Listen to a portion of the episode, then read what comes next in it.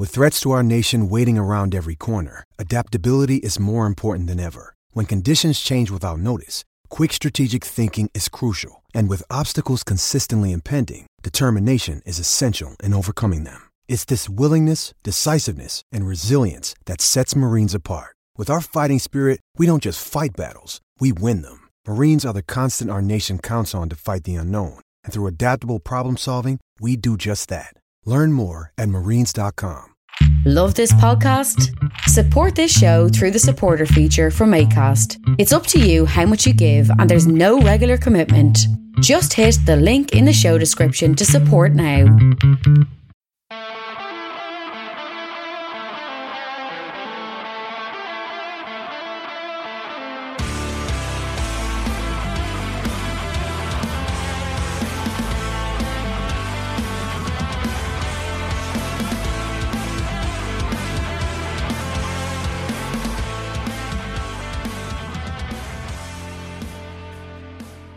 What's good, boys and girls? Welcome to the Two Footed Podcast. It is Friday, the 7th of May, and we're brought to you by EPLindex.com in association with our presenting sponsor, Liberty Shield. Liberty Shield is a VPN provider that's a virtual privacy network, allows you to go online, change your location, access American Netflix, keep your data safe. LibertyShield.com and use the code EPLVPN to get 20% off at checkout. We're also brought to you by Home of Hopcroft a giftware and homeware company located in Scotland but shipping worldwide. Check out homeofhopcroft.co.uk. Right, folks, two games last night in the Europa League. Manchester United defeated 3 2 in Rome, but comfortably through to the Europa League final. 8 5 on aggregate. A good game of football. Roma, to their credit, probably deserved a couple more goals, but United are through. Um, interesting to see Ollie picking Bruno Fernandes when they're up by four goals. He really is Ollie's safety blanket. He is terrified to put a team out without that man on the pitch. Um, in the other one, Arsenal nil, Villarreal nil. It must be said, Arsenal didn't really offer anything. They got exactly what they deserved, which was nothing. A very, very disappointing and flat performance from Arsenal. I thought Arteta's team selection kind of handed the advantage to Villarreal. He wasn't aggressive enough, and they paid the price for it. They really did. Uh, Villarreal then against Manchester United in Gdansk for the Europa League final. United will be favourites, but this is Unai Emery's competition. This is the one he likes to win. He's won it three times with Sevilla. He's been to a final with Arsenal. Now he's in another final if it comes down to a tactical battle between the two managers, you have to fancy that Villarreal would come out on top because he is a substantially better manager than Ole Gunnar Solskjaer. Uh, that should be a good game, though. So that's one to look forward to. So that's the two European finals set. We have three three English teams and one Spanish team represented, and I, think they're both set up to be good games. Um, seen a little bit of a debate before we get into the weekend's games. I've seen a little bit of a debate this morning on social media. Question posed by one Carl Matchett: Do people enjoy the current setup where every game is available to be watched, so every game is on at different times, or do they want a reversion to the old way? Now, the old way was the 3 p.m. blockout, uh, blackout, loads of games at the same time you couldn't watch every game if you wanted to. And yet people complained about it for years and some want it back, which is just the weirdest thing to me. It reminds me of the debate over the Super League. Maybe people just they're happy with something bad because they're afraid of something new. I think the current setup is better personally. Like people are saying, oh, there's too much football on. You don't have to watch it all. Like there are other channels. You can choose to watch something else. But I think it's fairer the current way because fans of every club get the opportunity to watch all their team's games on Sky or BT.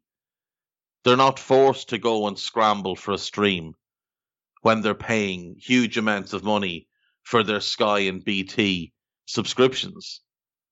If you're a Burnley fan or a Manchester United fan, all of your games are still on TV. You don't have to worry about it. Go back to the old way, and the big six will get all the prime slots. They'll get far more TV opportunities than others. Others really only get on when they're playing the big six in a good slot. So I think the current way is maybe it needs some tweaking, but I do think the current way is better. I love having games on a Friday. I love having games on a Monday. Having the games spread out across, yes, yeah, some of the time is the timings of the games is a little bit annoying. Nobody really wants to be watching a game at eight fifteen on a Sunday, but it's a small price to pay for having every game so readily available people moaned for years about the old way, about the 3 p.m. blackout, and now they want it brought back. It is such a strange thing. It really is such a strange thing. It's like turkeys voting for Christmas. It really is. Uh, we'll leave that. We'll move on. Games this weekend, 10 of them starting tonight. I am joined as always on a Friday by Mr. Guy Drinkle. How are you, sir? Speaking of turkeys voting for Christmas, the election was yesterday. uh, the, uh, but yeah, I'm good. I'm good. I mean, it's been a break from Liverpool. Thank you, pro- protester people. Um, that'll come rushing back with a one-one draw. Um, but yeah, we'll get into this, shall we? Yes, yes, we should. Uh, I believe the first game is tonight. It is. It's Friday. It's on Sky this week. Uh, Leicester Newcastle. Um, Newcastle safe now. Um, we'll probably get into that with the last two games because two teams can get relegated this weekend. Um, and Leicester, they have. This is probably their most important game remaining in the season because after this, their fixtures get a lot tougher, don't they? And with a win over Newcastle, maybe not secure top four, but it eases the pressure in the next few games. Yeah, for sure. So Leicester are five points clear of West Ham. West Ham are fifth, Leicester are third. So they do have a little bit of a cushion. Now, ideally, I would imagine they would want to keep it at five points as a minimum going into the last three games. So that this is a huge game for them. They they really do need to win this one. Newcastle are 17th. A win for Newcastle will keep them safe. If they win, it would take a miracle for them to go down. Fulham would need to win all four of their games and one of those games is against Newcastle. And Newcastle still have Sheffield United to play. So Newcastle know they get something here, they're pretty much securing their future in the Premier League. Leicester will have some pressure on them. Leicester aren't in particularly good form. Uh, of the last five, they've won only two. They were disappointing against Southampton last weekend. So there is pressure on Leicester. And when we look at the injuries, They've obviously had some problems for most of the season. Right now, James Justin and Harvey Barnes are out for the season. Wes Morgan probably done for the season, probably done at the top level as well. For Newcastle, Lascelles is out, Schär is out, Fraser's out, Darlow is out, Elliot is out, and Hayden is out. So they're missing quite a bit.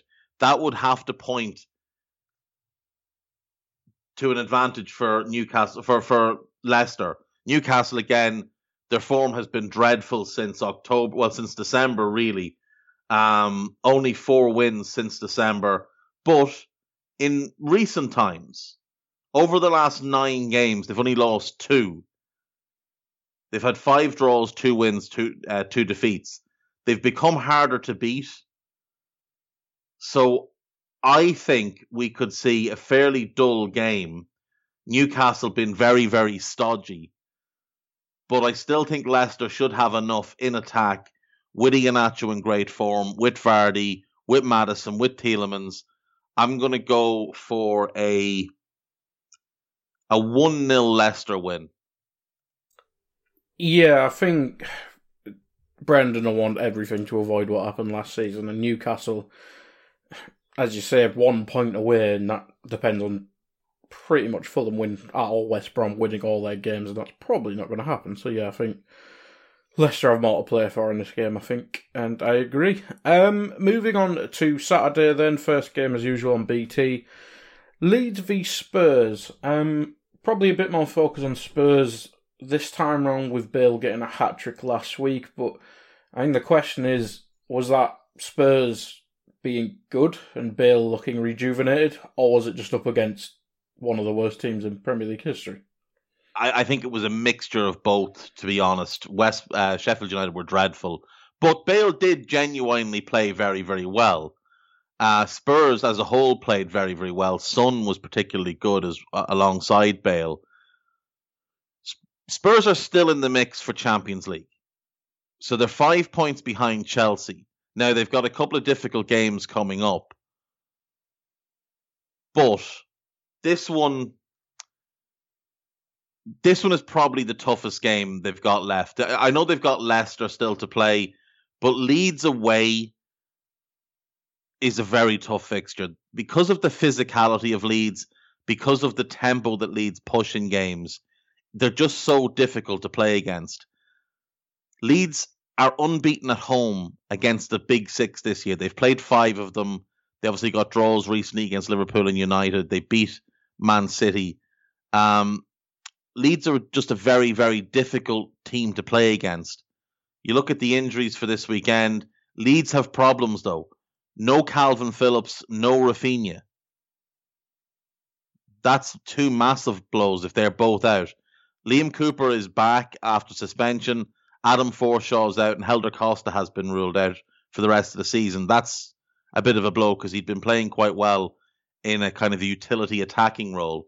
For Spurs, they've had mixed luck with injuries, but at the moment, the only player they have out is Ben Davies. Now, it may be because Jurgen Klopp has put one Ben Davies into hiding. This Ben Davies has gone into hiding by himself for fear of what might happen if confusion reigns. Um, Spurs' form has been hit and miss, but they have won two in a row. Under Ryan Mason, they seem a little bit more attack minded than they did under Mourinho. That's just sort of a natural thing of not being managed by Mourinho anymore. Leeds were six unbeaten with three wins and three draws before the loss to Brighton.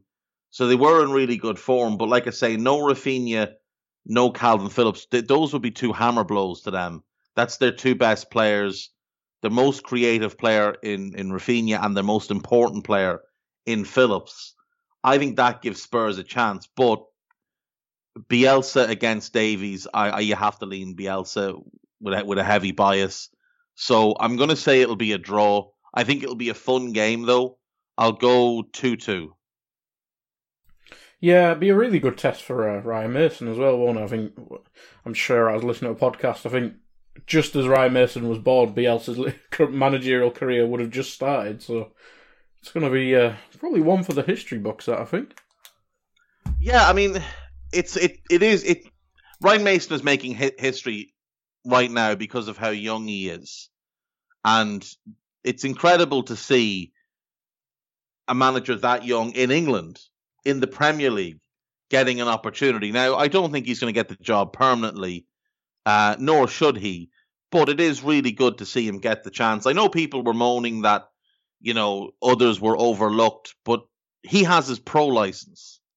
Ledley King, to my knowledge, does not have his pro license yet. So that's why he would be picked over Ledley King. Uh, in terms of Chris Powell, Chris Powell had managerial opportunities, and some of them didn't go very well. So I think it was just a fresh, fresh ap- approach, mm. a fresh set of eyes. I, I don't think there's anything really untoward about it. Like when you look at Chris Powell's managerial record, he did well at Charlton, he did dreadfully at Huddersfield, and he didn't do particularly well at South at Southend. Mm. So I think it just makes sense for him to be an assistant and and give Mason a chance because if Mason proves to be a good manager, Spurs can keep him on the staff under the new manager and maybe he's their long term successor to whoever they bring in. Like if they were to bring in let's say they bring in Sarri mm. and they get three to four years out of Sarri, well, then Mason will be 34. He'll have had a little bit of a, a taste of it. Mm-hmm.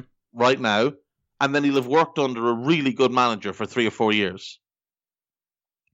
So he could be ready at that point. So I think it made sense for Spurs to appoint him. At the time, I thought it was a bit of a weird one, but having given it some thoughts, having looked at the actual overall situation, and spoken to a couple of people who follow Spurs quite closely, I think it does make sense. Um, yeah, like you said, he was born in 91. Bielsa became manager of Newell's Old Boys in 1990. So, you know, uh, one of them has literally been doing it longer than the other's been alive. uh, that, that's a uni- fairly unique situation. But um, yeah, I'm, I'm, i think this is going to be a good game of football. I really do. Yeah, I want to watch. And uh, next game, do not watch Sheffield United v Crystal Palace at three o'clock. I mean, Palace's end of season malaise is really real. Happens every season when they're safe. Not too much inspiring. What's their form? Da, da, da, Three losses in a row, of course it is. um, and a draw before that, but that was at Everton at home, so that doesn't count. But yeah, I mean, this one, Sheffield broken the loss record in a season? No, not yet. Not yet. They are they are zeroing in on it.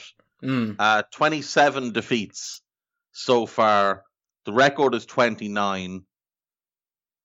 So they need three more defeats to break the record, two to tie. You're, you're right about Palace. They tend to end seasons very, very badly. Like last season, in their last eight games, they lost seven and then drew 1 1 with Spurs on the final day of the season, which was mortifying for Spurs. But their run had been so poor. The year before, they actually did quite well. Um, of their last eight games, they actually won five of them. But they'd been really poor for the early part of the season so they kind of needed to catch up so Hodgie could get his his 43 points. Um, I think I think Palace should win this game. They're certainly the better team.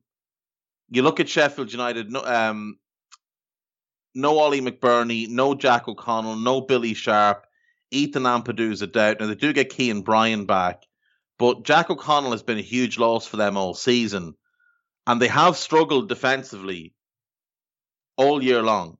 60 goals conceded. Part of that is the goalkeeper, but a big part of it is how poor the defense has been. Palace aren't big time goal scorers, but Zaha is a problem for everybody. Now, he might miss out this weekend. He is a doubt. Um, James McArthur is out, Wickham is out, Ferguson's out, Sakho's out, and James Tomkins might be back, but he is lacking fitness if if Zaha plays, I think you have to fancy him to have a good old time against Sheffield United's backline. You you don't really see Sheffield United as much of a threat. Like they're not they're not scaring anybody with their attack. They've scored 18 goals all season. That's atrocious. Um, it's especially atrocious when you've got 50 million worth of attackers in your squad. I'm going to say Palace have lost three in a row.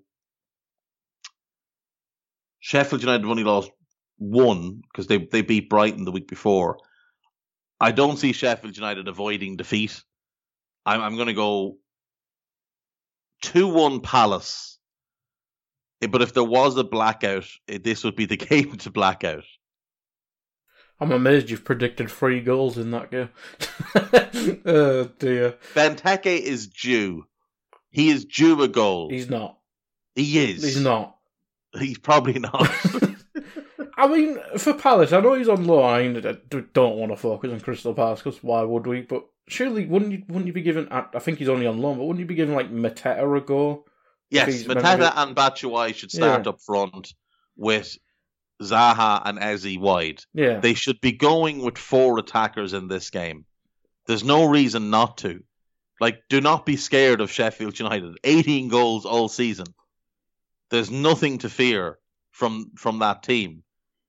You've got solid enough options in central midfield with Milivojevic and Riedewald, who can provide a platform for that front four. You get Klein going from right back, Van Aanholt going from left back. Go and attack them. Stop being Crystal Palace. go and attack these lads. You you can run up the score against them. They're very very beatable, as we've seen 27 times this season.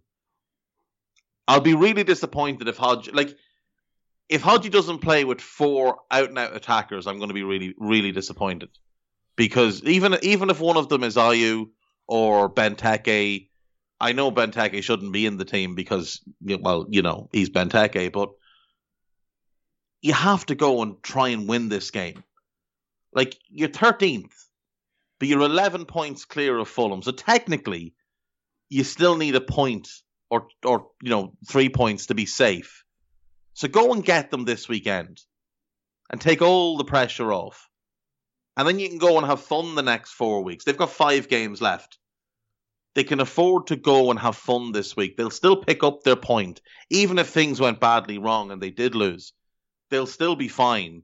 Mm. But just go and attack. Go and do something. Go Stop. with a bang, Hodgie. Exactly. Like Hodgson is is likely leaving this summer. They they should be making him resign as manager or, or, or you know not renewing his contract or whatever. I, I, I said before I think they should move him upstairs and keep him within the club. Mm. But from a playing point of view, it is time to move on from Hodgson. It, it really is. And it's time for Crystal Palace to be brave again. They they tried it once and then they got scared. But it, you kind of just have to take a gamble. Like, look at their managers over the last. What are we looking at? We're, not, last, doing, we're not doing this again, are we? Neil Warnock, awful. Dougie Freedman, not particularly good. Uh, you had George Burley in there. George Burley was a decent manager for a time. But, like, you know, Tony Pulis was there. Neil Warnock again. Pardew. Allardyce. Hodgson.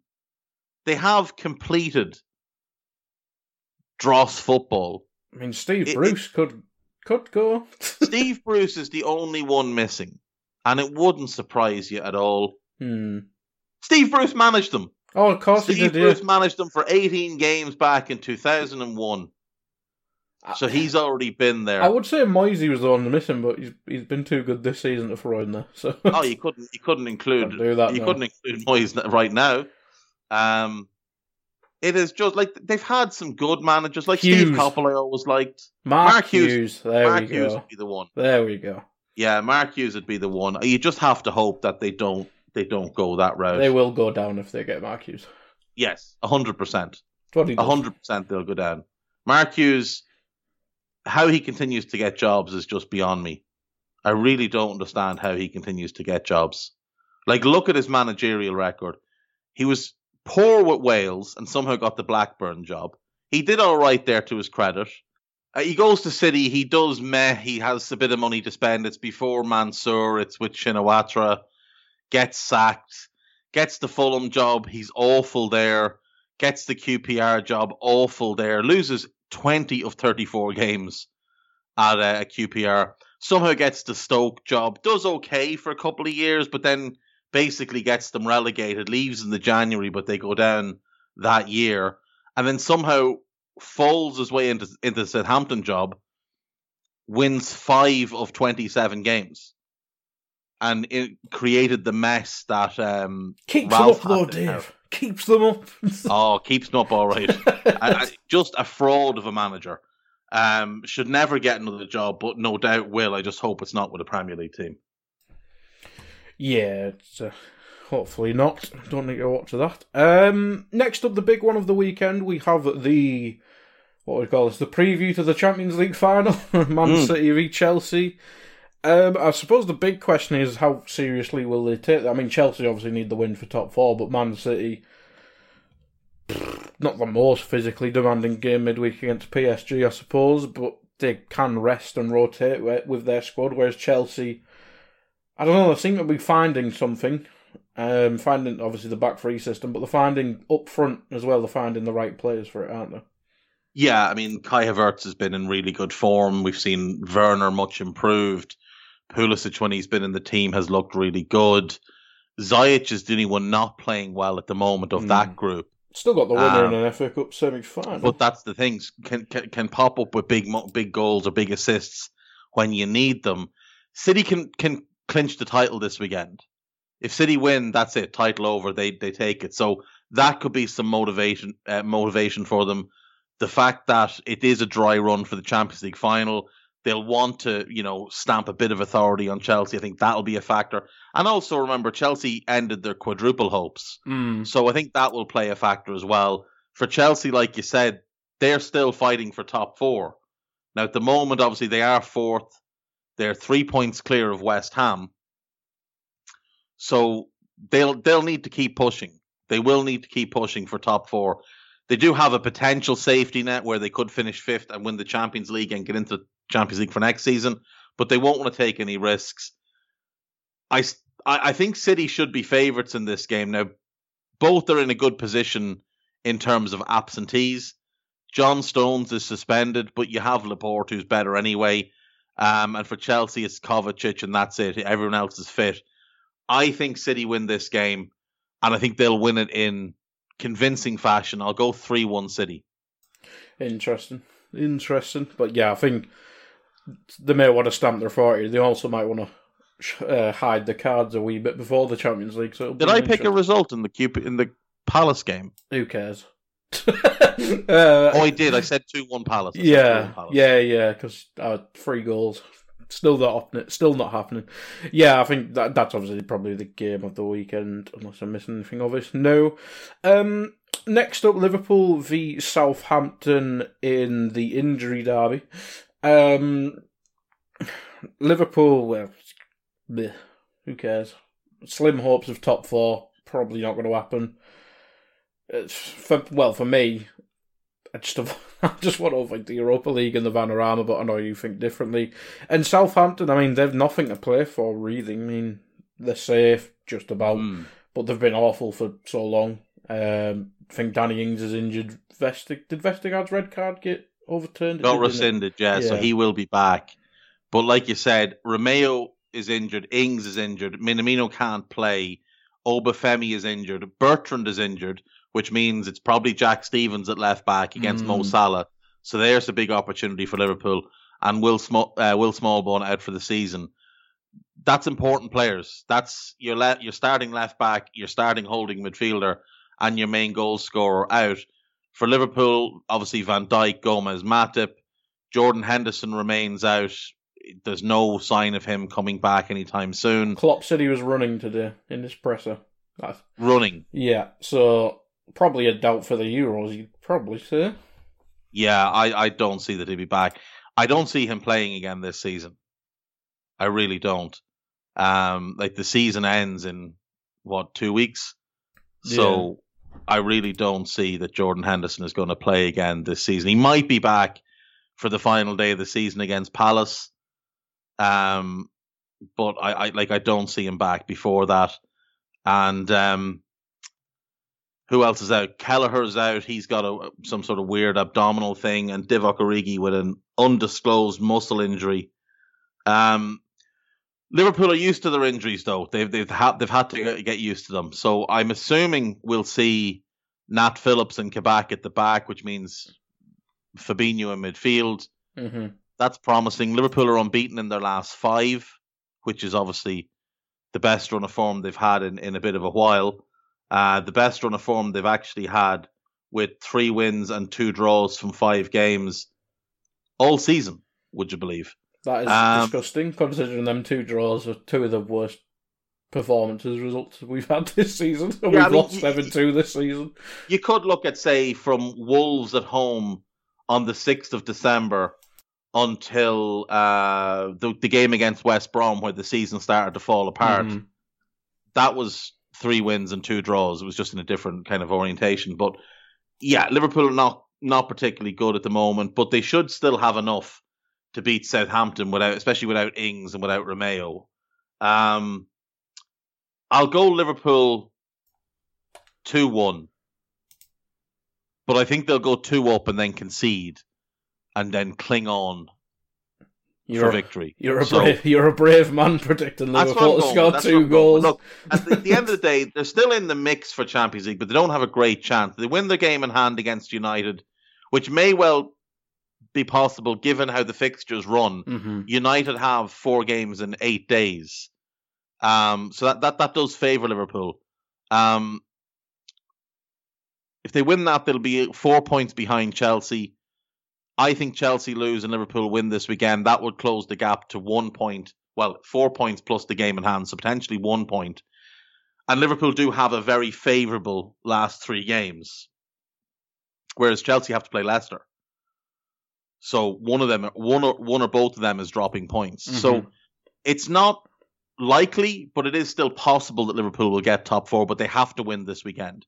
There's no excuse. They have to win this weekend. I think we have to win every game, really, don't Basic, we? Yeah. yeah, basically.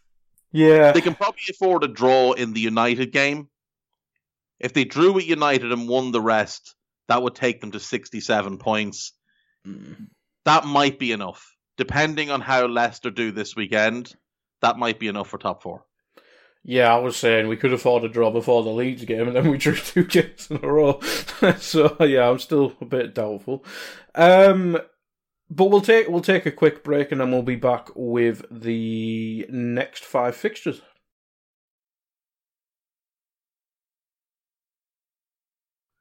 Right, welcome back. Hope you enjoyed those lovely ads from Acast. Uh, joined by Guy Drinkle as always on on a Friday. So we have five games done, five games left. Let's rattle through these. Um, uh, next up, Sunday afternoon, uh, early afternoon, we BBC get the best fixture of the weekend as usual. We have Wolves v Brighton in the nil-nil derby. That's what I'm going with. um, yeah, I mean Wolves have been Wolves have been desperate this season. There's just no other way to look at it. Twelfth in the league, massively disappointing with the squad they have, with the money they've spent. Now Jimenez's injury has obviously been a big factor, but they should still have been much higher in the league.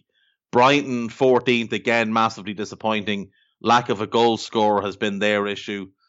This weekend, Wolves will be without Moutinho, uh, Castro, Neto, Marcal, Boly, and Jimenez, while Rayan Nuri is a doubt. Brighton don't have as many injury problems, but they do have some. Solly March and Lamptey are out for the rest of the season. Andone has missed all season with an ACL tear. And of course, Adam Lallana is a doubt. Um, Graham Potter said there's an outside chance, but he may focus towards West Ham. Him being out is actually a boost for Brighton. They're much better when he's not in the team. So uh, I will go ahead and predict at Wolves. Wolves' home form has not been particularly good. They've won six, drawn four, and lost seven. Brighton's away form. They've won five, drawn five, and lost seven. This this is a draw, isn't it? This is draw written all over it. Mhm. We'll go one one. You, you're saying nil nil, but I'll go one one. It depends. Does Danny Welbeck score two weeks in a row? Considering the goal he scored last weekend as well. That's him for the season. that's him That's, for that's the best goal he's ever scored in his him for five years. Huh? Um, I, I yeah, yeah. I mean, the only other goal scorer they really have is Maupay or Trossard. Maybe ah, big Lewis, big Lewis Dunk header. It's been a while. Uh, but I mean, no, though, like the movement of of Brighton up front, especially if if Wolves go with a back four, oh yeah, that's a good point. Wolves mo- Wolves defense will get torn apart by Brighton's movement up front. Well, you'd think the both left backs are out, so that probably well, Saïss is needed both at left back and centre back. Yeah. Yeah, he all Mm. three left backs, Otto, Mm. Marcal, and Aït-Nouri are Yeah. currently injured. Um, so Saïss left back, Coady left centre back. back. Ball, uh, Kilman maybe comes in. Yeah. Kilman and, and Coady. Kilman's good. Coady's awful um, defensively. And then you've got Semedo at right back. I think Brighton's movement will cause them problem. I, I'm going to re- review the uh, the prediction. I'm going to go and say Brighton win 2 1. I just do what I do. Just give two predictions if Wolves play back three or back four. If they play back four, they tend to lose. I don't think they have the centre backs to play back three, though. Or back. Uh, Well, that's true. You can't even put Dendoncker back there because he'll be in midfield. Because you've got no Moutinho. Yeah. And Neves hasn't exactly been good recently. No, Neves has been poor for a while now. Mm. So that'd be interesting. I mean, you'd probably sound mental saying this last, probably the last couple of years, but you'd feel a lot more optimistic about Brighton's hopes in terms of building for the future than Wolves, considering Wolves were looking to break into the Champions League in these next couple of years. But if you look at the two teams, I mean, Wolves' downward trend, I know it's stemmed from an injury from Jimenez, but it wasn't going swimmingly whilst Jimenez was there at the start of the season. Whereas Brighton, you think they're probably one player away from top half. I think if they got a goal, a good goal scorer, they'd be a top half team, and if they could upgrade at left wing back, they'd be pushing top eight. Like consider, like they. I'm not a big fan of the goalkeeper, but he's he's all right. Mm. They've got three good centre backs: White, Duncan, Webster. Lamptey's very good. If they could get someone in, it may be that this Karbownik kid they brought in from Poland is is a, a big talent, but I still think if Ryan Sessegnon's available for loan next season, go and bring him in. Him and Lamptey as wing backs is ideal. You'll get hopefully they keep Bissouma and they have him and Moder in midfield. Then you go with Mac Allister behind Maupay or Trossard and a new striker. And that to me is a, is a, definitely a top half team. The goalkeeper is the question mark. You look at Wolves. I, I like the goalkeeper, Rui Patricio, but he is aging. Mm. I, I like Semedo. I like Aït-Nouri. I assume they're going to keep Aït-Nouri. I'd be surprised if they didn't. I don't like any of their centre backs. They're going to lose Roman Saïss on a free, all, all looking likely. Uh, Boly's not very good. Coady's really poor defensively. Kilman's decent, but I think he's a squad player. So you, you really need to bring in two centre backs. And then you go Neto, one wing, and we don't know when he'll come back, how long he's going to be out mm. with that mm. knee injury. Adama, the other. Dendoncker and Neves. I suppose Podence behind Jimenez. So they need two players as well. Do you know? I don't it, think they'll bin Coady. Like the whole point of having Coady and he's their captain and everything, but they will to play him and keep him. They'll have to play a back three, so it'll be a front three of Jimenez. In which case, they still need two centre backs. Yeah, no, absolutely. Just... So they still need two centre, regardless of whether you play four two three one mm-hmm. with Podence as a ten or a back three with Coady in the middle of it you still need to buy two centre backs. Mm-hmm. I just think forcing Podence into the team, and th- this is if Neto was fit, which obviously isn't at the min, but forcing a 10 in, I just don't think it works with a three at the back for them, considering their strength is the the width. It doesn't at all. You can't play Podence with a back three. It just will not work. He mm-hmm. does not work well in wide areas. He's much better central when the game runs through him and they've got Vitinha, who's also a 10. So mm-hmm. it did seem like that's what they were trying to pivot to, but they just don't have the centre backs to do it. They, they do not have the centre backs to play with a back four because they're just not good enough. I mean, Saïss is a midfielder who got converted. Mm. Dendoncker's a midfielder. Boly, he'd be all right as a squad player. Kilman's a good squad player. He'd be a good third centre back. But Coady as a defender, is championship level all day long. And he's a midfielder who got converted. And he's a midfielder who got converted. Like he was brought back to be a sweeper to play out from the back. The guy can't defend. He is very, very poor defensively. I think they'll be one of the more interesting teams to look at this summer because especially considering they're rumored to be up for sale. So if yeah. they're up for sale, the owners aren't going to want to spend a whole bunch of money. Exactly, exactly, and there's a lot of turnover there you'd say as well because they are aging in certain areas as well. Mm. But uh, anywho, we'll move on to the next game. Um, Villa v Man United. Pfft, literally nothing to play for in this game, is there? Not a damn thing. Not really. Uh, United are comfortable. They're going to be a top four team. They're nine points clear of West Ham. So a win guarantees them mm-hmm. top four, basically. Uh, they've got such a substantial goal difference advantage plus 29 as opposed to West Ham's plus 11. So United will be top four. It's just a matter of, you know, do they finish mm-hmm. second or third? Um, their focus obviously now will be on the Europa League. Uh, Villa, they're 10th. I think that's about where they will have wanted to have been at the start of the season. You know, having barely survived last year, it is just about progression for them, and this has been a season of progression. Now Trezeguet is out, Grealish is out. They're aiming to have him back for next weekend, which means he'll miss the midweek game as well. Um, their midweek game is Everton, so I think they're, they're, he's probably going to miss that one, and they look to have him back for Palace. Mm. Um, and Morgan Sanson is a doubt, but hopefully he's back soon enough as well. For United, they've been quite lucky with injuries this season. Martial is out, Dan James is out, and Phil Jones has been out all season. But Martial and Pogba are the only two of their best 11 that have missed kind of more than six or seven games. Mm. So they've been very lucky in that regard. And Cavani's probably been better than Martial. And that's the thing. Yeah. Cavani's been good this season, so you haven't you haven't missed him. They Mhm. haven't missed Pogba when he didn't play because they're probably better without him.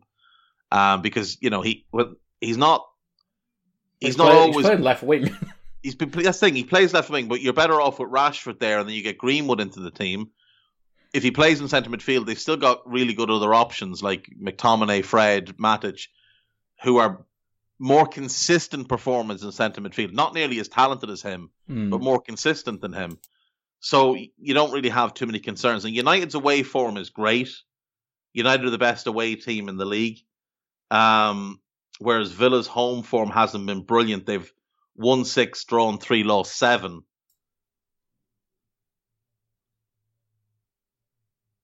Villa will give them problems with their pace in wide areas, but I still think United will overcome. I, I think United win this game 2 1. Yeah, I think the only talking point is how Man United approach the week because, as as you mentioned uh, earlier, they have what is it, four games in eight days or something like that, and the play Yeah, so they played last night. they played Bruno Pogba. I think Rashford was the only one who got a rest, wasn't it? And Lindelof, I think it was, but Lindelof, Yeah. yeah. Who They played last night. They play Sunday. Then they play Leicester on Tuesday, and then Liverpool on Thursday. Then they get a then they get a break and they're back the Tuesday against Fulham, and they finish out against Wolves. I could see, I could see Ole resting players. Actually, you know, you're probably right. I I could see him resting quite a few players for this one, with Leicester and then Liverpool to come maybe he goes with a weaker team here. Maybe that lets Villa in. I'm, still going to say 2 1 because I don't Mhm. know. And they do have a strong enough squad, but um, it, it should be a decent game of football. Both teams will, you know, United are, are just, they play with less fear away from home under Ole. They always have, yeah. for whatever reason, even with no fans. Um, I I think I think I'll go United 2 1. Yeah, it'd be interesting. I think that the doubts about who will play would probably make it more interesting, if anything. But we'll move on to probably second best game on paper, at least in the uh, in the weekend. West Ham v Everton. Um, key for Everton is that they're away from Goodison Park, but West Ham quite a lot riding on this game because they want to keep in the the Champions League. Uh, race and also with Man- uh, Chelsea playing Man City, it's a possible opportunity for him. They'll obviously know the result at that time, but this this will be an interesting one because West Ham they need the win really, but Everton, what's their aim to get the Vanarama? Probably, Basically, basically yeah. finish above Liverpool. That's the aim, isn't it? That is basically the aim, is to finish above Liverpool. Now, Everton have only won one of their last seven games. Uh, they beat Arsenal away from home. But their away form has been good this season. They've won 10 away from home this season, drawn three and lost three. Their home form has been obnoxiously poor. West Ham's home form has been good. They've won nine, drawn three, and lost. Oh, sorry, drawn four and lost four. But I feel like the lack of Declan Rice is really catching up with them. Hmm. Mark Noble's also out. Ogbonna is out, and Masuaka is out. So I feel like they're kind of at the moment they're weaker in that defensive area than they should be. Everton getting players back fit now. Doucouré's still out. Gbamin is out for the season, but it looks like James could be back. Is Allan back? Allan is back. Allan Every- against Lanzini in midfield. See that that's where I start to think this is an opportunity for for Everton It is the Moyes derby, so Moyes is going to be very motivated against his former team. This is obviously the best he's done in a job since leaving Everton. I think I think this one just reeks of a draw. I think it'll be a fun game, but I think it reeks of a draw. It reeks of Antonio bullying the Everton defence. Was going to say neither can defend. Yeah, and Calvert Lewin bullying the West Ham defence. mm. Uh, lots of crosses. I think we're going to see lots and lots of crosses. Yeah, I'm going to go draw. I'll go 2 2. I think it'll be a fun game. Antonio against Holgate, considered that bloke can't judge the flight of a ball anymore for some reason. It- He's had a weird couple of has, hasn't he? weeks. And A Michael, weird Michael Keane of as well. Uh, be fun. Probably It'll be a good game. It should be a good game. Now, bad games. Arsenal, West Brom. Arsenal, I mean, we'll touch on them in a sec. West Brom, I think they need to win to stay up, don't they? To They con- need to win every game to yeah, stay up, yeah, basically. yeah. But I mean, Um, to mathematically, mathematically not be relegated this weekend, I think they need to win. Yeah, they do. They do. They need to win. Otherwise, they will be. If they lose, and even if Newcastle lose, they'll be ten points back with three games left. So they need Yeah. to win because their goal difference is so bad. Theirs is Mhm. minus thirty four. Newcastle's minus twenty. So they need to win this game. Now, if ever there was a team who might let them win, it's Arsenal. um, Should we just, talk about the two managers? There's no point talking about the actual game. Neither of these managers, neither of these managers should be in charge next season. I was going to ask you about Big Sam because Arteta, I fully agree with, but Big Sam, it was awful at the start, but he has seemingly improved them. he has once it- they he found the right people. said, it must be said they have been a lot better of late. They drew their last two. They lost to Leicester. That's fine. They beat Chelsea. They wall up Southampton. They have been since the middle of February. They've been respectable. They've lost three, won three, and drawn five. That's not a bad eleven game stretch when you're as bad as they were leading into that.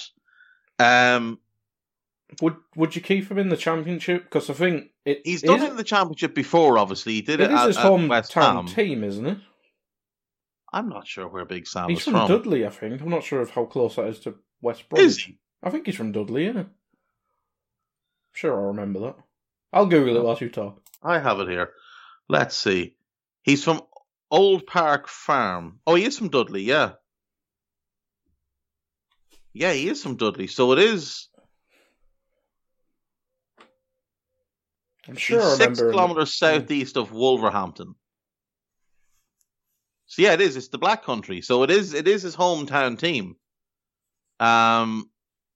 Okay, well that's interesting. Just depends he whether he played grew for up them as well. He played Oh. one game for them. Uh, back in you know he was there from eighty nine to ninety one. Played Legend. once. Um, build build the statue, lads.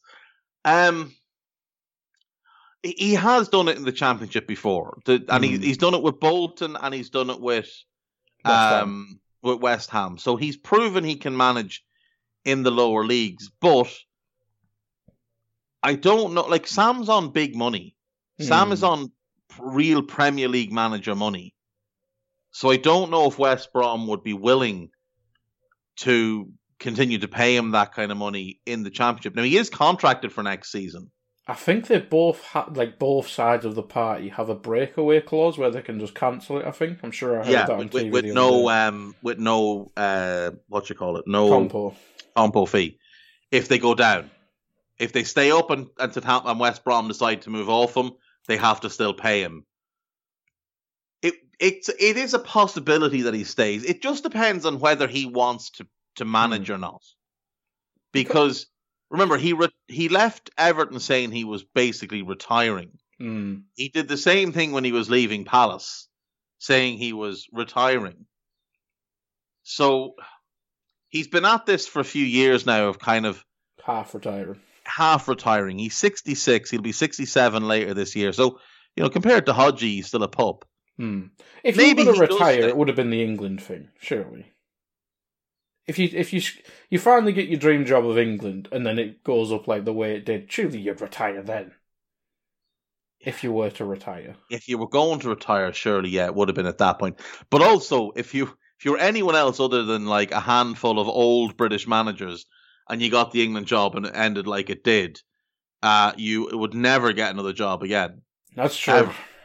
And yet, Sam has gotten three Premier League jobs since then. So if I don't know, it is a bit of a weird one.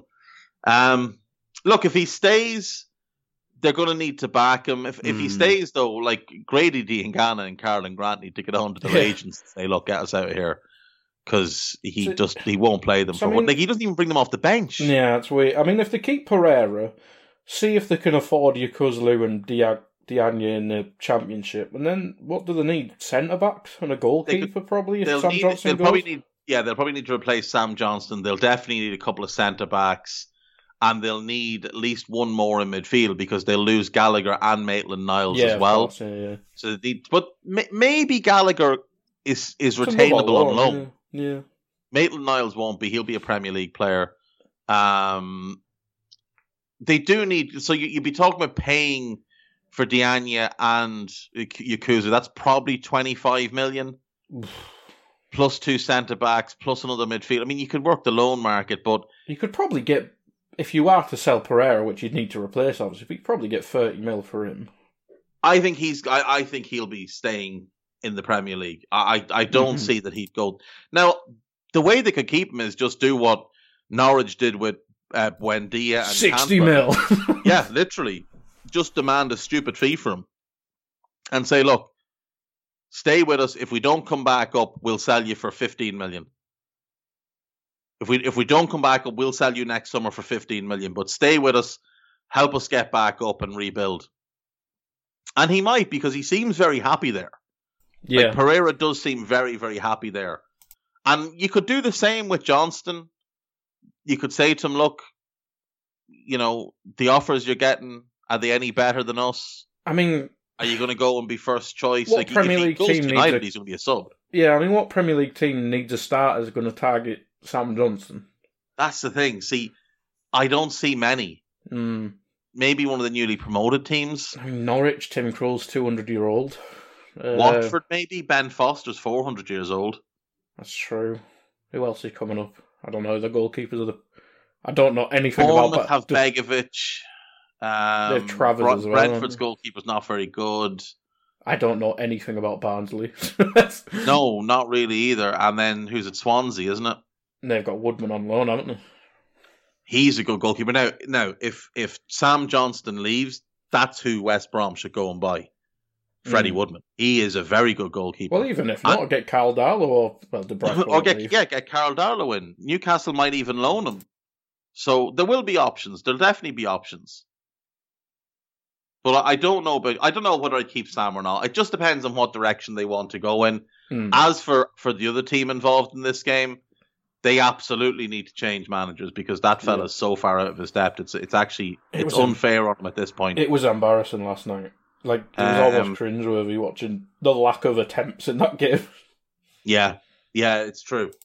Like there was just no there was no get up and go to them at all.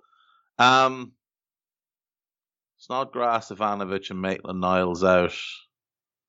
Arsenal are missing Luiz and Granit Xhaka. Oh no. I think I think you'd have to fancy Arsenal to win the game. Smith Rowe, Saka, Martinelli, Odegaard, Ab- Aubameyang. They've just got a lot in attack. Nicholas Pepe. They've got a lot of options in attack, and West Brom are just dreadful defense defensively. Hmm. Like even in this decent run, they still conceded two to Villa, three to Leicester, two to Chelsea. Like they still do leak goals. Um, it's been improved, but they're still not good defensively. Sixty-five goals conceded across the season. It that's just shocking. Arsenal have nothing to play for really. I mean, they could maybe catch Everton if Everton have a bad end to the season, but that's about the height of it. So they'll get they get eighth, Woo! which is where they finished last year. So I don't know, get I- how you've got all these players and took them down two positions. I know. I genuinely don't understand what Arteta like. I, I said this to you before. I don't understand why there's lads out on loan who are better than the lads you're playing. Mm. Like Saliba is better than Rob Holding. He just is. Guendouzi is better than Dani Ceballos. Torreira is better than Granit Xhaka. Maitland Niles is better, in my view, than what we're seeing from Hector Bellerin. Joe Willock could help. He, I don't think he's better than any of your starters. Maitland Niles is better than the midfielders as well. Yeah, he is. Yeah. Oh, definitely. And especially when like you've had Thomas Partey's had injury problems. Mm. Maitland Niles would have been ideal to keep around. I don't understand what Arteta is doing. I really think he. I don't think there's a manager in England using their squad worse than him, using the players owned by the club worse than him. Scott Parker, maybe. Yeah, but like even with him, he's still playing Yeah, most still- of his best yeah, players. yeah. Do you know? He's just not a good manager. Mm. I think Arteta has some managerial talent. It's just that Hmm. he seems to hold grudges against players for really weird reasons. Well, Saliba was pretty much one training session and he was And and out the door. Yeah, Out the door. Like was left out of the Premier League squad after one training session. yeah. Just bizarre management. Bizarre management from Arteta. But I do think they'll win this game. yeah. I do think we'll see Arsenal win this game, and I think that'll be goodbye West Brom. Um, I'll go three-one Arsenal. yeah, I can certainly They'll score it. goals when they don't matter. That is basically Yeah. Arsenal under Arteta. No Good point. pressure, they'll score goals. Remember at the end of last season, no pressure on them. Everyone expected them to lose games to certain teams like Liverpool. The- They went yeah. out and they played good football and won games. Now Liverpool gifted them the goals, but that- you know that's the kind of way they play. When they're not Yeah. expected to do anything, they they turn up. When they've got pressure like last night, they just fold into a little box. Yeah, it's a good point. It's a good point. Um, we'll move on to the last game then. This is Monday, so Monday night football. Fulham Burnley. Again, similar situation to West Brom. Fulham need to win. Burnley, are Burnley safe? They must be safe. They're pretty much safe. They're nine points clear of um Same of Fulham. So a, One a point. Burnley win keeps them safe.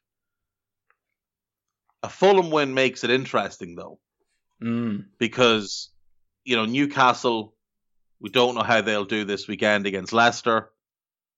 Um, that's a difficult game for them. If, if Newcastle lose and Fulham win, then it's six points with three games to go, and there's that Newcastle Fulham game on the final day of the season. Now Fulham's last three games after this one are Southampton away. That's a winnable game, but then United away. That's a very difficult game.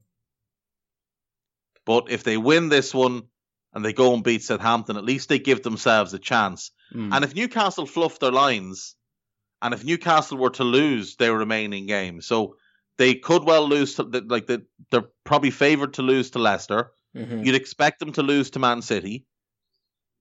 If they were to fluff their lines against Sheffield United, We just saw Brighton literally do that two games ago. that's the thing.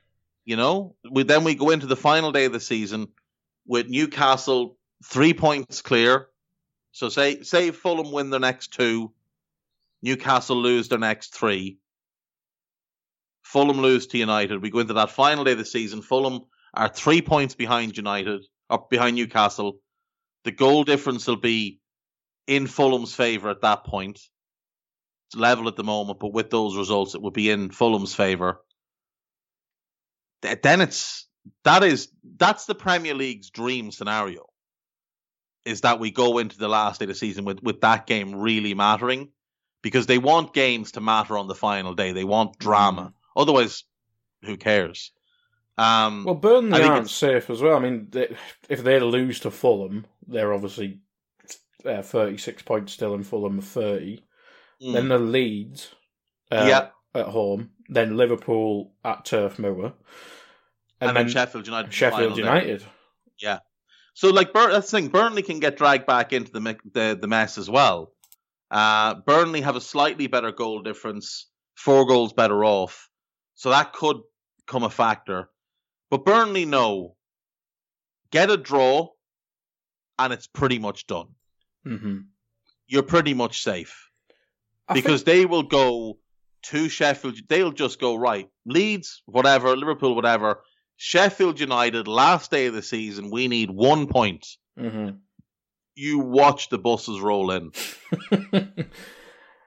Dyche is picking a team of centre halves. Mm. I think the difference between Burnley and these other teams is probably Chris Wood. Yeah, a So- legitimate number nine Yeah. who's reliable and can lead If the line. if you put Chris Wood in Fulham's team or Brighton's team, Brighton would be mid-table. Mm. Fulham would be safe. Because Hundred percent.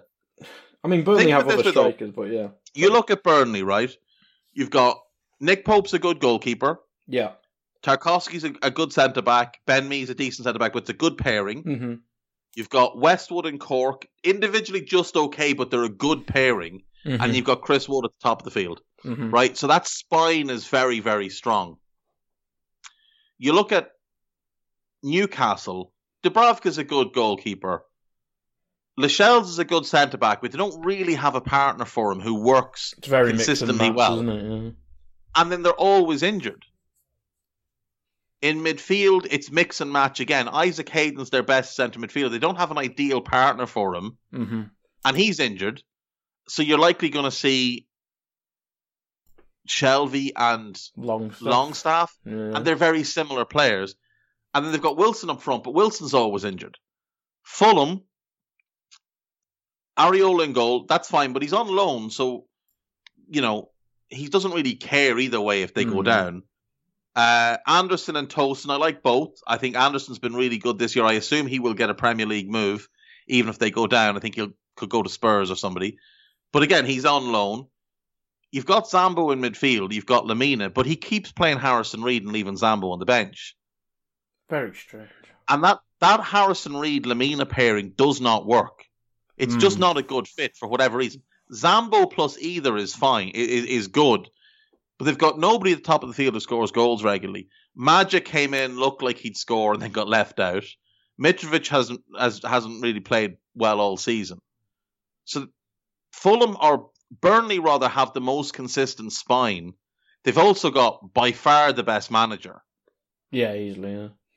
They've also got by far the best off-field situation. Now I know they were sold this season, but they've got a good structure in place and they're a very stable club. Newcastle have a bad owner. There's a lot of shady stuff goes on. Nobody can really tell you who does what at the club. Fulham, they have okay owners, but they're absentee owners. Mm. They're in Jacksonville. They're busy with the Jaguars. They've just got the number one pick in the NFL draft. That's their focus. They've got AEW um, as well, so they're running that. They've got that massive big business that they run. Like I think they're good owners, but they're just they're just not here, fingers in too many pies, isn't there? and really? there's nobody on the ground Mm. making day to day decisions. Tony Khan is the general manager. Chap hasn't been seen in England in over a year. So now I know the pandemic's been going on, but he could have could have flown in if he needed to. Um, because they've put a lot of money in and they've backed every manager, but in. and they're, they're up, upgrading the stadium. Mm, You know, so they, they, they do care. These are they do care about the club. lacking in I do genuinely operations. think that they want to have real success there. Mm. I just don't think they know how to, and they haven't appointed people who do. Like they haven't appointed a proper director of football. There's no proper recruitment structure. You've got a bad manager. F- Fulham have issues now. They could be solved quite easily, but the the owners are absentee. So you look at Burnley, just stability on and off the field. The best manager of of that group, the best spine, the most consistent spine of the group. That's why they'll stay up, and one of the other two will go down. It will likely be Fulham. And in this game, we're going to see a Fulham team that will be without Ruben Loftus Cheek, who, to be fair, no, he's back actually, isn't he? Loftus Cheek is back. I don't know. He's been bad Uh, when he Terence first played. Scott out, Tom Cairney's out. So th- they should be at full strength. They should be at full strength. Burnley, Chris Wood should be back. Uh, he had a bit of a thigh issue, but he's, he seems to be okay. Dale Stephens is a doubt. Robbie Brady's out. He is a loss because he's got good delivery. He's good option off the bench. Kevin Long, he, he's a squad centre back. He's he's all right, but you don't really want him playing too regularly. Both teams will pretty much be at full strength they're fairly evenly matched overall, 1 to 11. Fulham have more talent. Burnley have more continuity, a better understanding of each other, and a better system because Burnley have a much better manager. And I think this game will come down to the manager. And I think Dyche will absolutely eat Scotty two coats up. I'm going to say Burnley win this game 2 1. Burnley safe. Bye bye, Fulham. And that's the end of the show, Dave, and probably the end of most things in the Premier League, apart from the top four race, if that happens. pretty much, pretty much. Right, that is that. Then we will leave it there. Uh, Ten games should be should be a decent weekend's worth of football. I think the game tonight will be decent, but Leeds Tottenham will be a good game. City Chelsea will be a good game. Wolves Brighton might be a decent game, but Villa United will be good. West Ham Everton will be good. I, I think it's not bad. And then you know we've got two games Tuesday.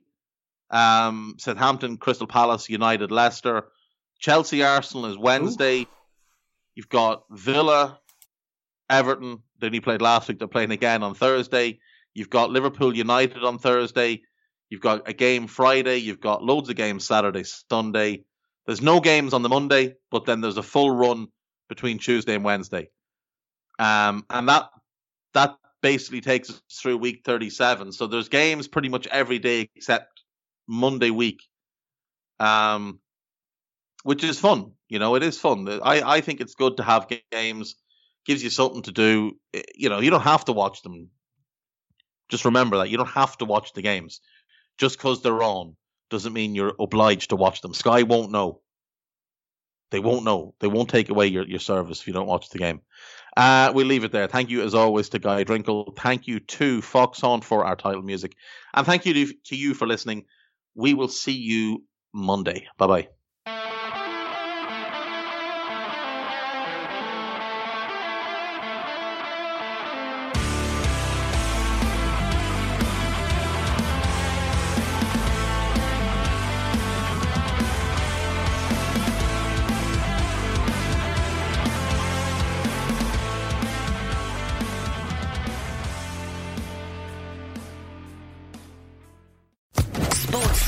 Podcast Network.